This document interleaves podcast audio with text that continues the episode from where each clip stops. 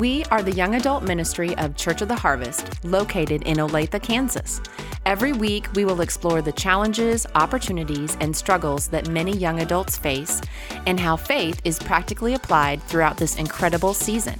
For more information, visit our website or our young adult Instagram. Hey everybody, welcome back to the Harvest Young Adult Podcast. We are so excited. My name is Royce and I am joined by my co-host Kristen McAfee as always. Kristen, what is going on?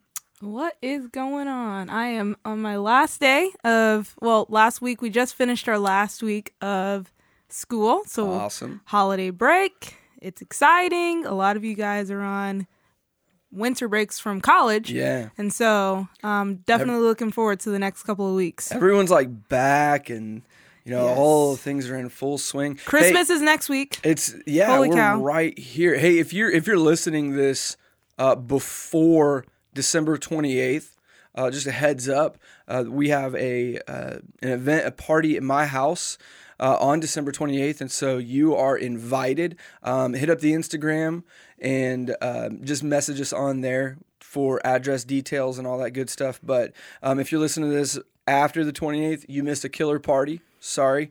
But, you know, here we are. We're in this. So today we're going to be talking about a couple different things. But before we get into it, we are at the turn of a new decade. We are going into the roaring 20s. Like, wow, this is crazy. It's going to be 2020 next year. What was your favorite part about the decade, Kristen? You didn't know I was going to hit you with that question. Oh, the whole decade. The whole day. I mean, it's like that 10 years, 1990. Hold on. Whoa, what am I saying? 1990. 2010 to 2020. I graduated in 2010, actually. So I'm coming up from high school. Rock and roll. Okay. Thank you for clarifying. Mm-hmm. 2010, graduated from high school. So I'm coming up on my 10-year graduating anniversary or whatever. Do you do I was almost going to ask if you did class reunions, and then I remembered you were homeschooled. But at the same time, though, I don't know if MPE, Midwest Parent Educators, does something to bring everyone together. I just haven't been in that loop because I'm going to be hitting that mark 10 years, this year. So we'll see. But yeah, I guess I've just really loved all the change. Like, I've loved just building my career, kind of becoming a teacher and really walking in that. Mm-hmm. Just looking back 10 years ago, I didn't even know what I was going to do in school. You know, I graduated, started college, kind of started doing that whole taking classes thing to figure it out. And so to look back and to realize that I've been teaching third grade for 5 years now, it's pretty cool to see how the Lord kind of lined all that up, and I love it. Yeah, is it kind of weird, like, that your first class are now eighth graders? It is, and one of my students came to my classroom. He visited, I think last week. He came in, and he's gotten taller, and his voice is deeper, and it's just like, oh my God. Yeah. I remember third grade you. So it's really cool. That's awesome. Visit your teachers. They love it. Go back. If you were a good student, they love it. If you're a me, they're like, please leave again. No, but if you're good now and you were bad then, please go back and visit and show them, look, something did happen. The last time I went back to Dallas, I actually ran into a high school teacher of mine, and they were like, so what are you up to? And I was like, well, I'm pastoring at a church, and they were like, "Wait, what? Come again? Are you the same guy?" Me? It's like, it was pretty. Jesus transformed my life, literally. Let's go. Yeah. So yeah, the decade is coming to a close, which is odd to think. But I think my favorite part of the decade is my youngest was born 2013, and so she. That was a really unique transition for me. Becoming a dad of a second child, because of the unique nature of where my life was when we had our first daughter. Mm-hmm. And she was born in 2007, and our lives were very, very different. We were 19, didn't have a relationship with Jesus, barely had a relationship with each other. And to take that and then fast forward to 2013, I'm bringing my youngest daughter home from the hospital to our home. And it was just this very stark contrast of like life, the view of life without Christ and the view of life with Christ, and how much of a transformation that had been in that 6 years. So getting to really reflect on and look back on how far Jesus brought us as a family and me as an individual and my wife and our kids, of course. I think that was like probably one of my favorite things. Yeah, that's definitely cool. Yeah, and then pastoring is fun too. That's always, but you know, that's ministry is something that we all do all the time. Yeah. Right. So we always represent Jesus. Yep. Whether we're in the church, whether we're outside of the church, it's constant. I wish people really understood that concept more. You know, like I was talking to somebody the other day and they were like talking about like coworkers that use the Lord's name in vain. And like, they were like, hey, how do you correct someone who's like using Jesus's name in vain, you know, or they use it in a curse word or something like that. And I said, you know, like maybe just try and ask them if they know him and how can you help? Because in my mind, I just think of it like if every time someone said Jesus, if a Christian showed up and said, how can I help? Maybe the world would know what Jesus looks like a little bit better. Yeah. You know what I mean? That's a good perspective. So instead of getting mad about it and just trying to be all up in people's grill, if we just tried to help them. Yeah. You know? Or closing our ears and saying, la, la, la, la, yeah, I can't, you know, it's like, well, you know, I'm but here. I can. And so how can I represent Jesus to you? Yeah. Speaking of representing Jesus and the end of the year, one of the other things that happens at the end of the year is not everyone's favorite holiday, but most people's favorite holiday, Christmas. Let's go. Here. Get the Christmas music. It's got its own music. Yeah. It's got its own food. We gain a lot of weight. So many positives at the end of the year. All of the things. So what is your favorite gift that you've ever given? That's such a great question for me because gifts are my love language. And so just as much as I love to receive a thoughtful gift, I really love to give gifts a lot. And so it takes me a while to figure out the perfect gift to give someone. Hey, you guys don't know this about Kristen, but I'm going to let you in on a little bit of a secret. Kristen is the most thoughtful person that you'll ever meet. So she takes notes on like everything, like these mental cues, and she'll pull these weird things out that you said like a year ago and turn it into like the most thoughtful gift ever. It's insane, you guys. Like I feel like such a terrible person when it comes to like, what do I get Kristen as a gift? Because I'm such a thoughtless person. I'm like, here's a gift card. Appreciate gift cards are really handy. Yeah, so, but they're totally not thoughtful. They can be, like, depending on where you get them from. They can be really thoughtful. Right. But I do love gifts a lot. And so I thank you for that compliment because I really do like to make people feel special with the gifts that I give them. And so this past Christmas, I just don't know. I mean, I love like thinking of really cool gifts to give my students or like my teacher friends or I don't know. That's a really hard question for me to answer because they're just all thought out. Super special. So, particularly. Okay, then what's your favorite gift that you've ever gotten? I'm putting you on blast right now. You're picking sides on this one. Oh, God. Yeah, it's a lot of stress. Let's make sure. Who listens to this again? Right. Probably the best gift I've ever gotten.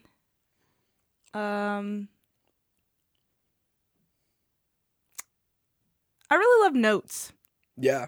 You know, if someone can write me a really cool note that really just expresses their feelings about, you know, a certain thing or just something that I've done or just reminding me of maybe the impact that I've made on their life or even just thanking me for something like that, that really goes a long way. Like, I actually keep those and right. I remember those, and those are really cool. But I just feel like I've taken so long to just answer your simple questions. Hey, I'm gonna put the ball back in your court. Let's go. And ask you what's been the greatest gift that you've given, and what's been the greatest gift that you've received. So, gift giving is not a specialty of mine in that I'm very black and white.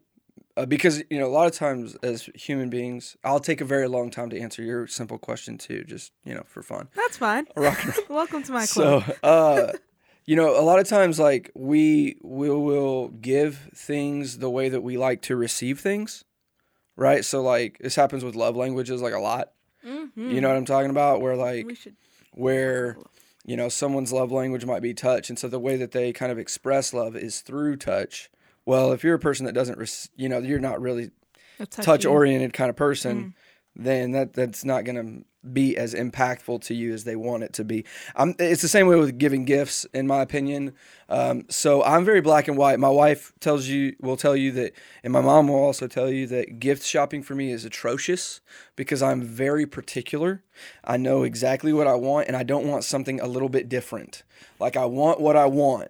And I don't apologize for it. Like, I have to be really explicit in my gift giving, like, or receiving, like, when I make a gift list. So therefore, because I'm that way, if other people aren't that way, it makes me really confused. I don't want to think about it. Yes. I'm going to just piggyback it so you can come back to you, but I'm the same way, especially about particular things. It's okay to have standards. I will let you know what I like. It's not even a question. It's not like, oh, well, maybe she'll like this. It's like, I will because I told you, right, or I won't because I didn't tell you. Exactly. And I make it pretty clear. I'm super particular about things, and so, you know, like, especially with, like, clothes or something like that. Like, if someone tries to get me something and I didn't ask for it, or if I asked for it and you try to get me something, like, similar, I hate that. Like, I asked for this for a reason. Yeah, not like I didn't want something that was like, I didn't want like a cream colored hoodie. I wanted this cream colored hoodie because I know the cut and I know the cloth and I know the, that's why I linked this picture of this hoodie on my wish list so you could see this is the one that I want. So, but that it gives me a little bit of a deficit whenever it comes to giving gifts. So just to be really practical, right? And this is something that I found to just be helpful. So you know how in relationships, with really any people, but the closer they are, the more true this is.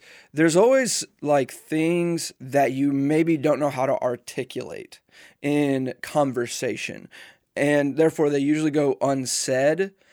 So one of the things that I do this with my daughter and my wife is I'll give them a notebook, and in the notebook on the front of it, I'll say, it'll say something like, for what you don't have words for, or something like that. And in the front of the page, I will write, hey, I want to use this notebook to write letters back and forth for things that we might not know how to communicate in verbal conversation. Mm-hmm. And whether that's an expression of gratitude or, like, you know, me and my wife will write, like, you know, love letters back and forth to each other, just expressing how grateful we are for this or that or whatever, or whether it's something that's tense, like, hey, like, I'm seeing this and I don't know how to address it, and so I'm writing down my thoughts, I'm concerned about this.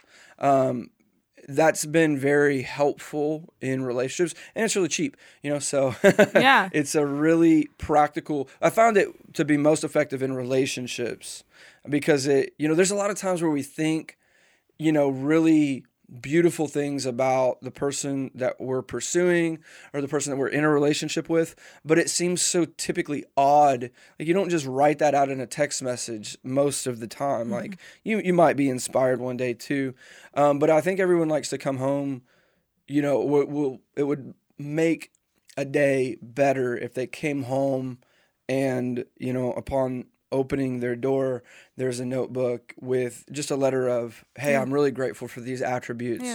Yeah. Or, hey, there's this conflict and I don't know how to address it, or, you know, those kinds of things. It's been really helpful with my daughter too. You know, she's 12, and so there's all kinds of thoughts and stuff. It's crazy because I'm literally the same way. Sometimes I don't really know. I love writing and I love receiving notes because of that, because you get to actually take the time to really do your best to pinpoint how you feel about something. And sometimes I can be really expressive, but other times I could just be kind of, I'm listening, not really much expression, just kind of whatever. And so that's really cool. That's something, I'm in a relationship now. Mm-hmm. And so that's something that definitely helps us in our communicating whenever we are, just like you said, wanting to talk about something or express something. For me, having it in written form and being able to express it just really means a lot. So and then we so whenever we get done, we just put it, for our situation, we have our sides of the bed, and so if Jenny, my wife, comes home and there's a notebook on her side of the bed, she knows that I've written something to her, and if there's something on my side, then I know that she's written something to me, and so we just kind of pass it off. But it's also a really cool keepsake, to kind of go through the years, and so that's something that giving and getting at the same time, kind of a thing. I can't think of I know what my least favorite gift I've ever received was. Tell me about that. So when I was young, goth was a thing, and there were bands like this is the rise of, in the early 90s, the rise of Marilyn Manson and White Zombie and really heavy metal, right? So I was a pretty odd kid, and my sisters were older than me. They were 4 years older than me, and they were really into that. So I had a bunch of black shirts, and when at one point in time my parents just went crazy, and they banned black shirts, banned black in our house. No one could wear black. Wow. So they took all of our clothing that was black. They didn't give us additional clothing, which was really kind of counterproductive, because I was all my clothes are black, but whatever. Ooh, this is so good. This is just a side note of what we do spiritually. We take things off, we don't put things back on. Yeah. That's good. A lot of times we'll focus on what not to do, but not what to do. Yes. There's a parable about that. Yeah. Anyways, keep going, because that was just so good. So anyway, my mom felt really bad because they realized that this was super heavy-handed and weird. So my mom took all of my black shirts that I wore a lot, and she cut the graphics off of them and sewed them onto a denim jacket. Now, keep in mind, this was not a time where denim jackets were that actually sounds pretty stylish, fresh. Or anything other than what you would get absolutely made fun of for wearing. Okay, and yeah. I felt bad because my mom put all this effort, sewing it on there, all this effort into this sort of half done apology. And when I got it on Christmas morning, I was like. I wear my heart on my sleeve. You get what what you see is what you get. Right. And when I don't like something, I'm ooh, okay, well, moving on. And we're not gonna wear that. That's exactly trash can. That's exactly what it was like. I was I know you spent a lot of time on this. It's hideous. Moving on, and I felt bad, but I'm glad you felt bad, because I have this thing where. I'm going to be honest, even if it upsets someone's expectations. Yeah. I'm going to be me.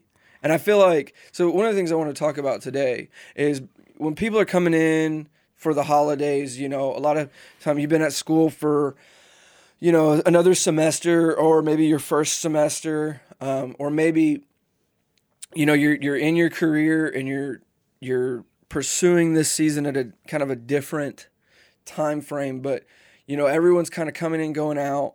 There's relationships. You're meeting new people. They're evaluating you. At some level, there's an expectation of whether it be behavior or whatever, or you don't think about those kinds of things at all. And so I want to talk about just kind of the practical, on the ground. How do we field all of that while also being sensitive to the reality of what it is that this season is about, which is about the reality of Emmanuel, God being with us, Jesus, the incarnation, coming in human flesh and being born, and what that really means. And we so bypass that because of the culture and the busyness and the noise and the stress.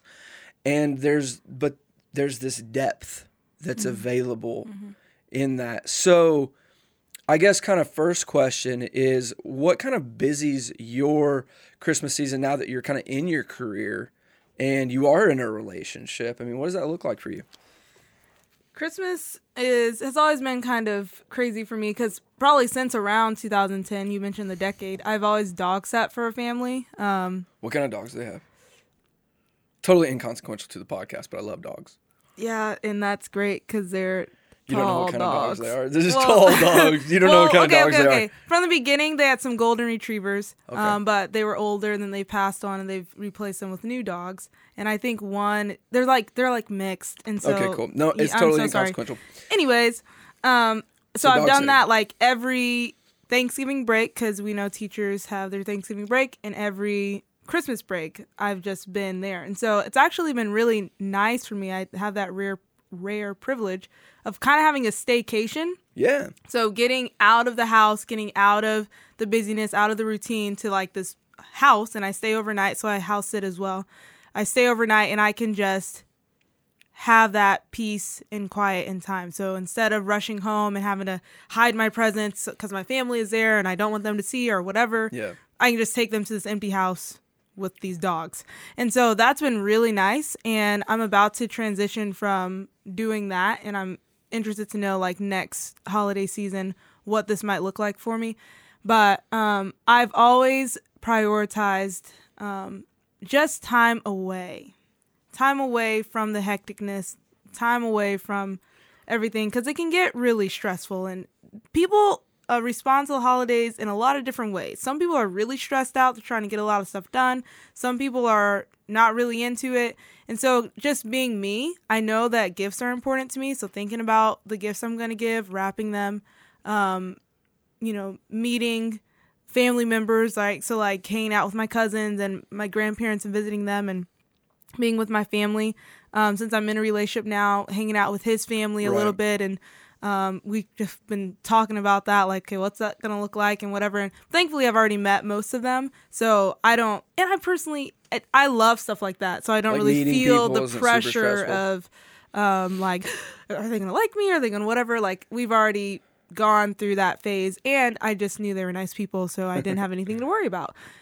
So for me, I think my situation's a tiny bit different. I love making the holiday special for my students. And so, I decorate the classroom, and that's probably the most decorating I'll even do. I don't even decorate at my house because my sister does that, so I don't even have to worry about that. We have a live tree. It's decorated. Everything is like the live tree. My sister recently did the live tree. We grew up with fake trees in the house. Yeah. We had two fake trees, a kid tree and then my mom's adult tree that was fancy. And then probably about 5 years ago, my sister decided she wanted to do real tree. So all right, I'm actually the one who's the Scrooge, Grinch, whatever you want to call me. I don't want to look for a tree. I don't want to go to the places. I don't want that. But I love looking at it. So I like the benefits, my but I'm not really putting the work in. So it's a super easy move. See? So that's nice. Easy. Yeah. So my sister actually tried to make it a tradition, us going as a family to look for real trees. And I said, no, I'm not doing that. I'm so sorry that I'm like 25. I'm not going to do this. But anyways, just learning that and kind of just feeling out what's really important to the family and what's not super important. And my sister, that wasn't a huge, huge deal for her.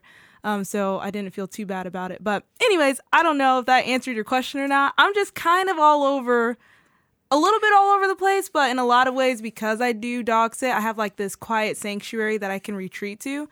And so that really helps me to get my focus back on the Lord. I love Christmas music. So I'm blasting that and just remembering this time where we're remembering like the celebration of him coming in the manger scene and everything like that is super cool. So it is really practical in that I find that a lot of people don't pause.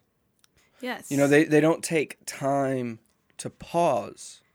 And it's so necessary. And I don't think it has to look any one particular way, meaning that some people do really like like my best friend, he does devotions every morning. Like he wakes up and he it helps him mentally, spiritually and emotionally focus on the Lord whenever his first act of the day is cup of coffee, words open, definitely presence driven devotional, right? Focus, right? Not just reading my Bible, but really, taking the time to soak in God's presence through that.